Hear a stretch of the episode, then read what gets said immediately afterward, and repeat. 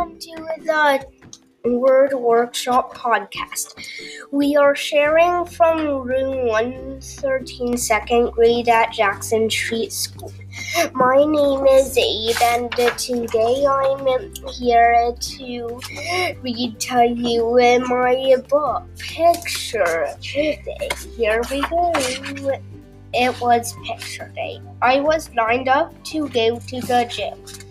We started walking. I was pretty scared, but I knew I had to do it. So we entered the gym. I lined up. Finally, it was my turn. I got on the stool. Flash! Hmm, not quite right, said the person who was taking the photos. She took another photo. Good, you can go now. So we went back to class. The end.